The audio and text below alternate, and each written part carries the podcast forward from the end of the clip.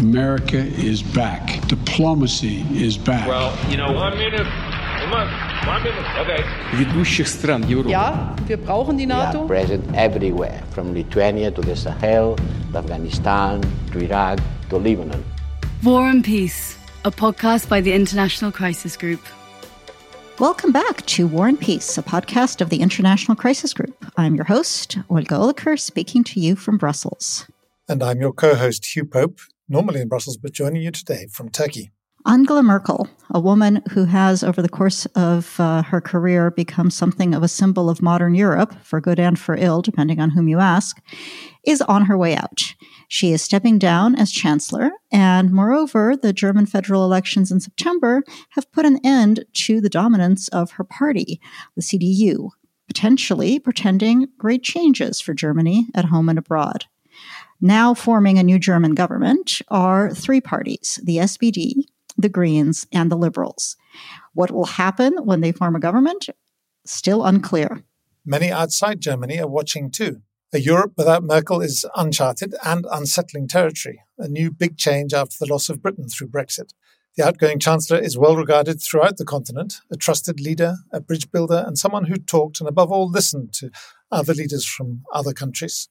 Germany's new leader may find it hard to keep papering over the EU's cracks. The new government will also be taking charge at a time of tremendous shifts. What will happen to Germany's traditional alliance with the United States? What will this mean for relations with Russia and China? And will Germany continue to act at times as the EU's engine and at times as its anchor? To perhaps not uh, definitively answer these questions, but at least to talk through some of them, we have uh, asked somebody very qualified and um, very knowledgeable to join us uh, on War and Peace for a conversation about the future of Germany, the future of Europe, and uh, their role in the world. This person is Jana Puglierin. Jana is the head of the European Council on Foreign Relations Berlin office uh, and a senior policy fellow there. Uh, she writes on a variety of European political and security issues, and we are incredibly grateful to her for joining us. Jana, thank you so much for coming on the podcast. My pleasure. So, foreign policy was not a big topic uh, during the election campaign. And yet, Germany has been so crucial to European foreign policy. Is it the shape of things to come, or was it just election campaigns and Germany will come back once uh, the new government is formed? So I think it's quite normal for German election campaigns that foreign policy doesn't matter that much. It has never been seen as a decisive topic for the outcome of the election, maybe with the one exception of Gerhard Schröder and the Iraq war. So it's not a new phenomenon that we don't talk about foreign policy in the election campaign. I personally saw this as a missed opportunity also to steer the debate uh, on some of these topics. But I think it was deliberate decision made by politicians and also journalists because they assumed that this wouldn't make them win the election or that this would not be uh, interesting enough for, for the German broader public. And, but looking at the foreign policy topics, I think it is more than us not talking about it during the election campaign. It is now also the fact that basically foreign policy, security policy, defense policy, development policy, the whole human rights issue, all those topics were grouped in one basket basically. And currently one working group deals with all of those topics. And it's one working group amongst 22. So that gives you an idea, yeah, where the priorities are. But when you look at the new traffic light coalition, also rumors in Berlin say that there is not a huge interest in the position um, of the foreign minister. So, of course, some politicians I think would be well suited and could also see themselves as foreign minister, but it's not um, be seen as a, an important ministry, as one of kind of the first ministries that politicians would choose in order to have influence and yeah to. It's overall my take so far is that foreign policy i mean it's not irrelevant but it's not definitely not a priority for the new german incoming government as it stands now. Jana, does that mean that there's actually not likely to be many arguments between the various parties as they approach foreign policy? Does it mean that uh, things are going to go more smoothly than we expect? So actually, I'm wondering about this because, and I can say this publicly because yesterday evening I joined a panel with one of the members of the negotiating team on foreign policy, a social democrat. And she told me that, yes, they finished the negotiations for that day on time and that the whole process was uh, going very well and very smoothly. And I was actually looking at her wondering because I had assumed that there are many critical and open questions because uh, when you look at the party programs, the parties are not aligned on many topics. First and foremost, I think when it comes to all things defense related, so the role of the Bundeswehr, the money that Germany should spend on defense, the question of nuclear sharing. All these topics are, I had thought, not really, um, yeah, a consensus in the new co- incoming coalition. Uh, same is true with regard to Germany's new China policy or kind of how to approach Russia. So I think that there are many issues that are still to be discussed and that are also quite controversial and that will be disputed. But overall, the process so far seems to be very smooth and professional. And there aren't that many leaks, which is a bad thing for us think tankers and journalists, but I think a good sign for the coalition. The fact that there's a certain um, deprioritization of foreign policy does not necessarily mean that there will be no foreign policy uh, or does it? I mean, do you see Germany actually taking a step back in uh, its historically very prominent role on these issues, or do you just um, see it as uh, something that Germany will keep doing, but perhaps uh, that the government itself may not see as the center of its platform? So I think this is not so much a matter of choice, even if Germany is not interested so much or the new government in foreign policy. I think foreign policy will be very much interested in Germany. So Germany is at the heart of the European Union. I've heard from so many colleagues all over Europe that in their countries, people look at Germany because they think that it's a decisive player when it comes to the future of European um, defense, but also the overall question whether Europe will be able to have uh, some sort of consistent and united China policy. Um, so I think there will be a lot of pressure on Germany in the beginning, looking at the G7 presidency and all of this to hit the ground running on foreign policy. At the same time, I think, and this is my personal opinion, this new government, I mean, at the moment, they try to create something that is more than the sum of its parts. So this traffic light coalition is not a match basically made in heaven, a marriage of love, but uh, it's a forced marriage. So the FDP, I think, was not really heartfelt in the very beginning. Um, so, but Olaf Scholz now has said, and the Greens have said this too, and the FDP, they really want to make it work. They want to make it lasting, and they want to create something like a narrative or something like a mission for them that is really not just, I don't know, pragmatism and we need to do this because, yeah, it's in the numbers, but because we, we really want to create something. And the project that I see is modernizing Germany, but it's a domestic project. It's about digital infrastructure or infrastructure more broadly. It's about investments. It's about making Germany greener, making the economy more um, sustainable all I see, it's a reform project that is focused on Germany domestically and not so much on changing Germany's foreign policy. Of course, there are nuances, and the Greens certainly have um, other priorities and want also to break free from the Merkel years, the FDP as well. But I think we will see a hell lot of continuity looking at German foreign policy. Jana, we've talked a lot about processes and, and party doctrines and things, but what about personalities? Uh, it seems that Angela Merkel's personality had an extraordinary role in making her the um, lodestar for, for Europe, uh, at least uh, after 16 years, she certainly had become that way.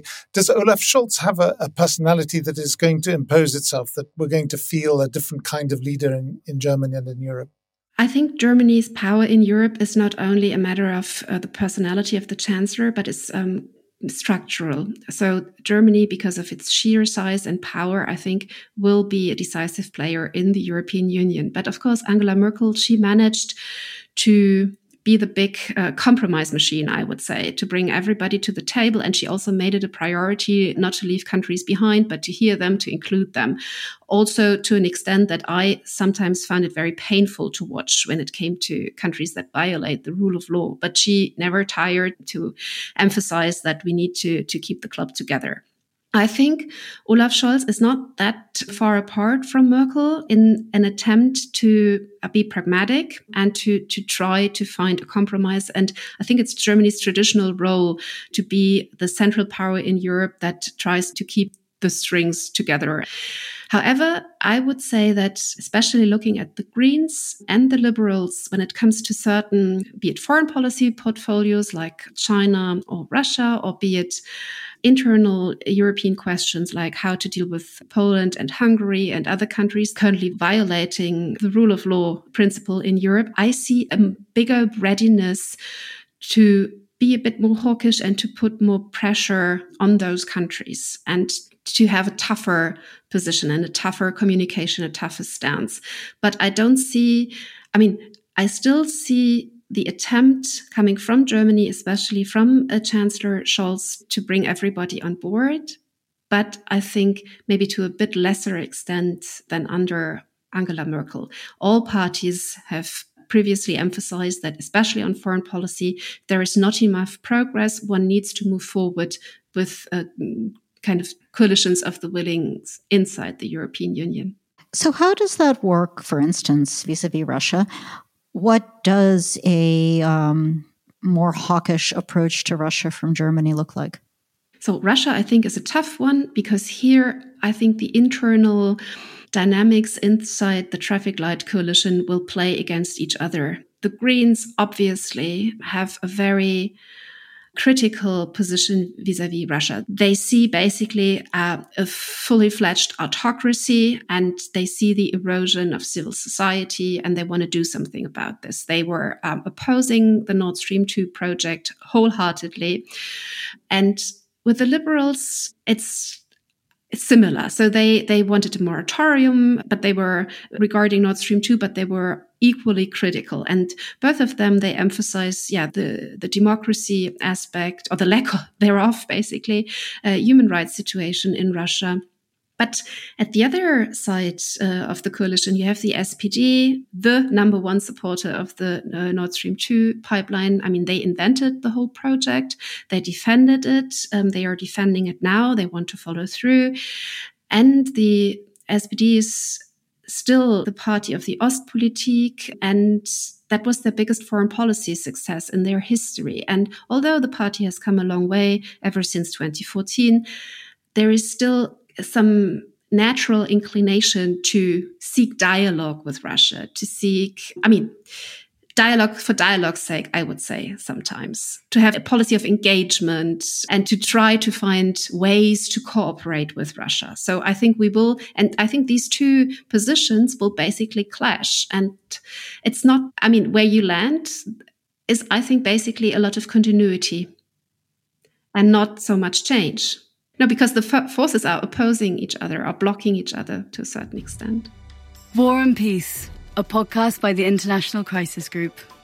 You're listening to War and Peace, a podcast of the International Crisis Group, and we're talking to Jana Puglierin about the future of Germany. So, continuity, but we have, I mean, just I want to push on this point a little bit longer because what we actually have seen in the Russian German relationship recently is a certain amount of discontinuity in that the Russians have not been as appreciative, let's say, of uh, Germany as they might have been in the past and have actually turned quite hawkish towards Berlin. And I would imagine that the coalition you describe will actually will have less patience with this. Do you agree? I certainly hope so from my personal perspective.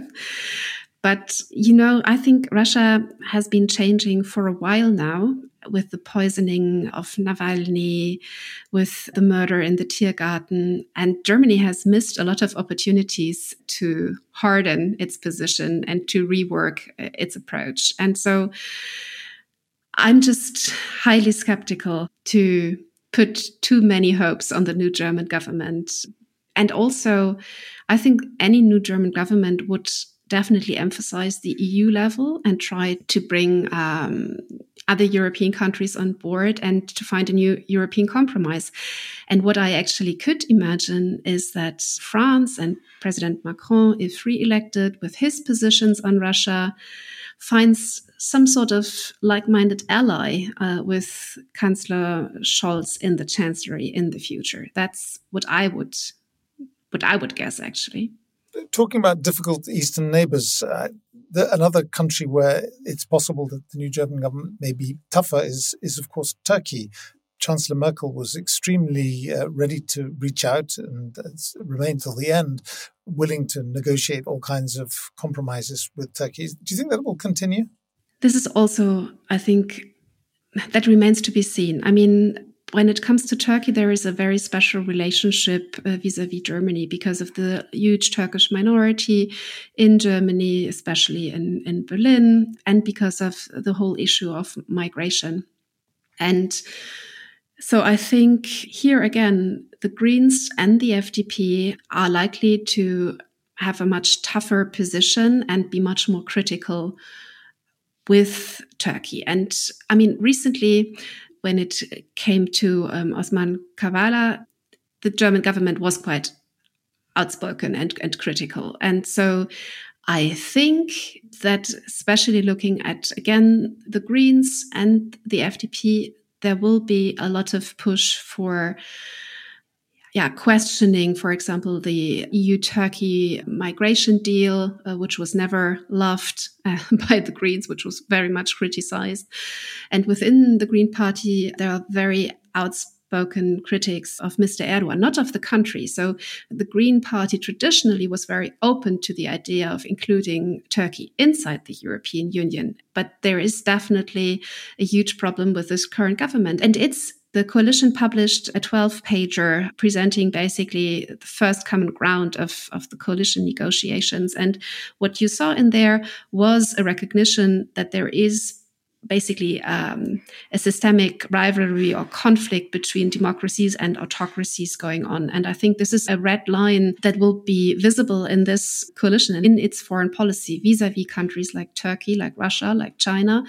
And you will have at least two parties in the coalition that will always push for a tougher approach.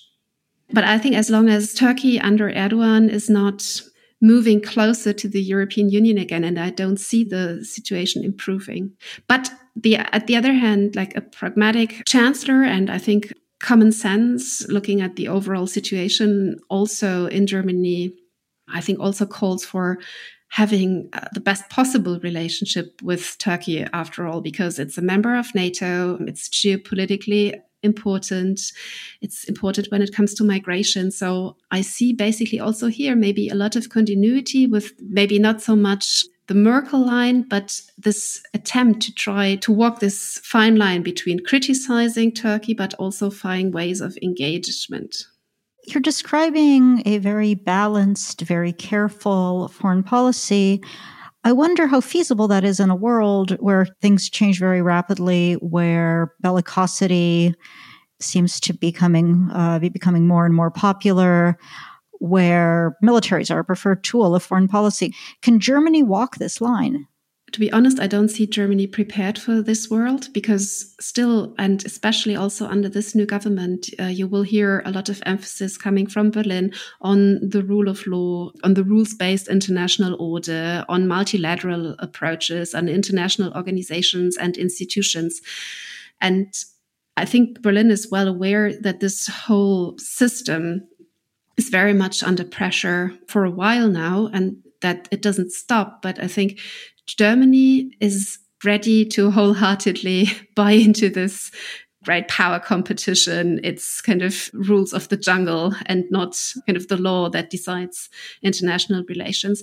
With looking at the new government, I especially I'm curious to learn how they will solve the their relationship with hard security, the Bundeswehr, military power in general, because I mean of course, the Greens have come a long way, starting with Joschka Fischer and Kosovo.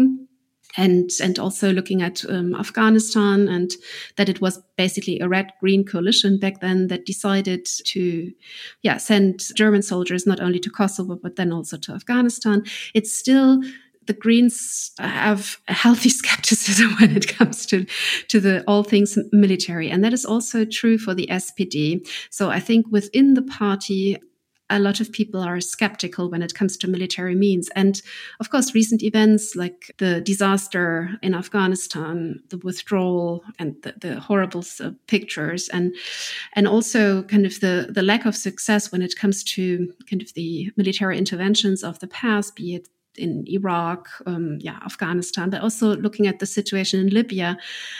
I think in Berlin, there might be limited appetite uh, for military interventions in the future. So, yeah, I'm really wondering how this coalition, also during the negotiations now, will define its relationship with military power, with the Bundeswehr. We know that the Greens and the SPD are opposing the idea to spend 2% on defense, but they have, they are on record saying that they want a functioning Bundeswehr. And, but I think this is this remains to be seen. And I think it will be more crisis driven than basically designed from scratch. So I don't see the new government coming in and presenting its their worldview. And I see it more developing over time and through the possible crises that we will see and where Germany needs to react. And what does that mean for how Germany responds to the tension, the evolving relationship between the United States and China, and kind of the United States' very strong desire to develop a coalition to, at least in some ways, push back uh, against um, China's growing global role. Is Germany on board? And if Germany's on board, how is it on board? I think that is still an open question. So in the 12 pager, you saw a commitment to NATO and the transatlantic relationship, equally a commitment to uh, European integration and the EU. These are the traditional pillars of German foreign policy. And I don't see the traffic light coalition radically changing their approach towards the United States. But over the past years, a lot, I think, in the debate, kind of about the United States has changed in, in Germany. And I think the AUKUS decision and Afghanistan are just two recent examples that made a lot of people in Berlin realize that even under the Biden administration, Europe is no longer a priority. And that when in doubt, the United States yeah, decides according to what they see as their narrowly defined national interest. And so you hear a lot in Berlin ever since Joe Biden was elected. Who knows for how long that will last? And the kind of looming scenario of a new Trump presidency in 2024. What I think is already obvious from the 12 pager is that they will emphasize uh, European sovereignty a lot. And I think that will be their attempt to answer many of those questions. So in that section on foreign policy, the first part is about European sovereignty and how the EU needs to become a stronger player internationally when it comes to foreign policy, to defense policy, security policy. And so I think the possible coalition when it comes to China and the United States will try to work closely with the United States, but be with kind of some sense of caution and uh, having in mind always this 2024 scenario and always also, yeah, having this idea of we have a lot in common, but we are not completely like minded, and the EU needs to have its own approach.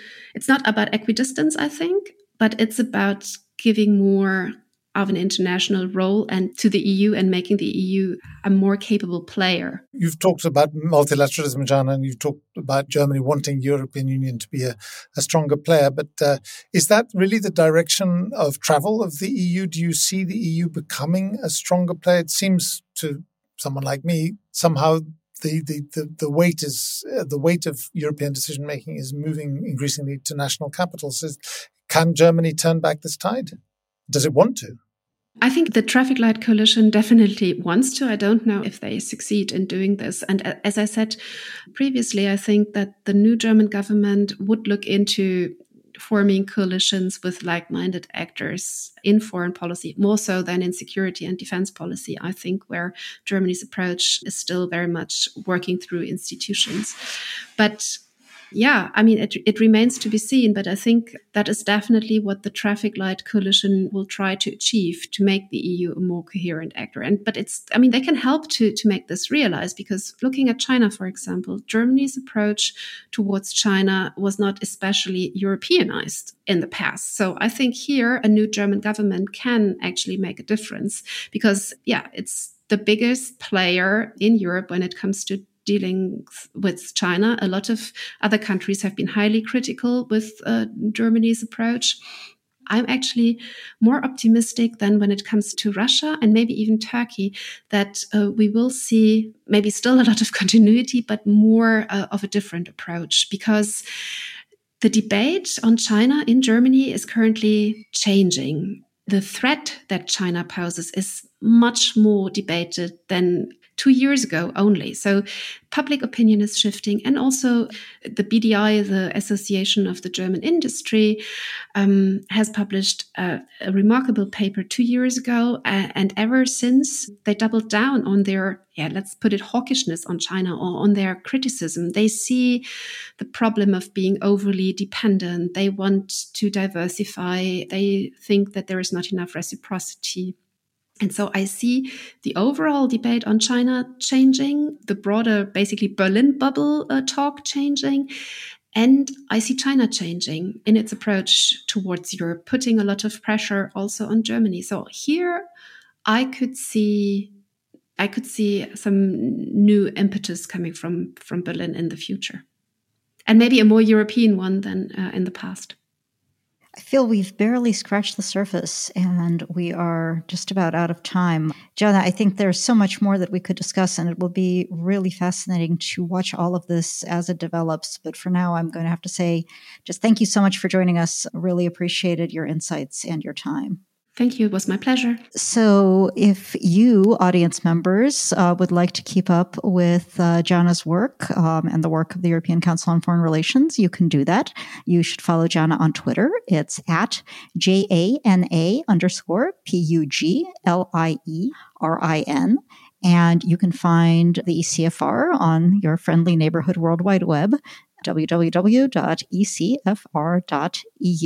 And for crisis groups work on Europe and its neighbors, check out the regional pages on the left hand side of our website, crisisgroup.org.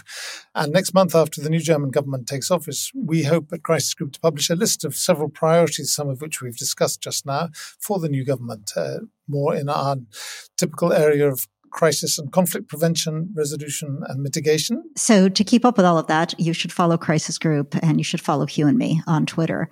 Crisis Group is at Crisis Group. Hugh is at Hugh underscore Pope, and I'm at Olia Oliker.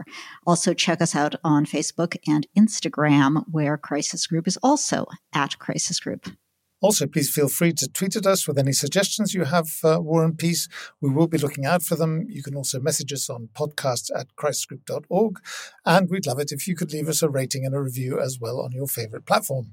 War and Peace is a partner in a network of podcasts focused on Europe, Europod. You should check them out and you should listen to the others. And a big thanks from us to producer Bool Media and to our coordinator Finn Dunbar Johnson, who help Ollie and I get to the starting line every fortnight. The biggest thanks today, as always, are to you, our listeners. Looking forward very much to chatting with you again in two weeks. But for now, goodbye. Goodbye.